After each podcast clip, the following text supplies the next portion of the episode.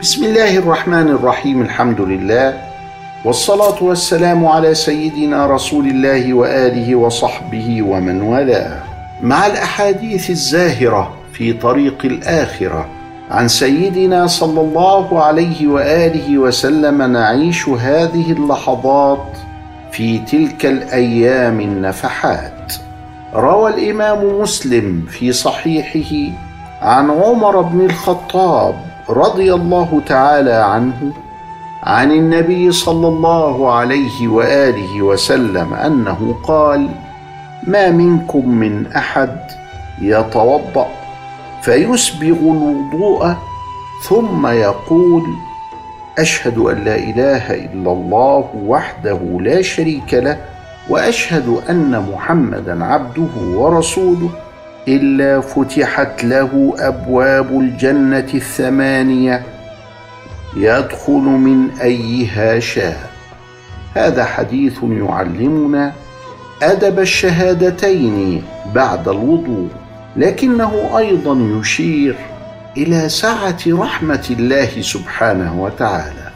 الوضوء أمر سهل محبب لما فيه من النظافة ولما فيه من الاستعداد للصلاة إلى النفس والشهادتين يمكن أن يقولهما الإنسان بسهولة وتعودنا عليها. فهل هذا الأمر اليسير يفتح لنا أبواب الجنة الثمانية؟ إنه فضل الله. إن الله يحبك وأساس العلاقة التي بينك وبينه الحب. وكأنه سبحانه وتعالى ينتظر منك القليل من العمل حتى يجازيك عليه الكثير من الثواب. اذا اطمئن إلى الله. حب الله.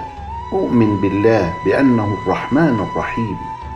وأنه لا يعاقبك ولا يؤاخذك هكذا. فكلما وقعت في ذنب وكل ابن آدم ضعيف خطاء بادر إلى التوبة إلى الوضوء إلى الشهادتين. والنبي صلى الله عليه وسلم يقول في حديث جابر أربعون خصلة أعلاها منيحة العنز العامل بواحدة منها رجاء ثوابها وتصديق موعودها أدخله الله بها الجنة. ومنيحة العنز أن تعطي على سبيل السلف الشاه لجارك يحتلبها ويشرب لبنها ثم يردها إليك في آخر النهار. ما الذي افتقدته من مال وما الذي افتقدته من متاع؟ لا شيء. هذه على رأس أربعين في قائمة تدخلك الجنة.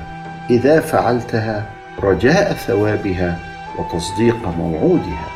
وهذا الحديث الذي معنا اليوم من الوضوء والشهادة هو واحد من هذه الأمور البسيطة التي ترسم لنا علاقتنا مع الله سبحانه وتعالى. إلى لقاء آخر نستودعكم الله والسلام عليكم ورحمة الله وبركاته.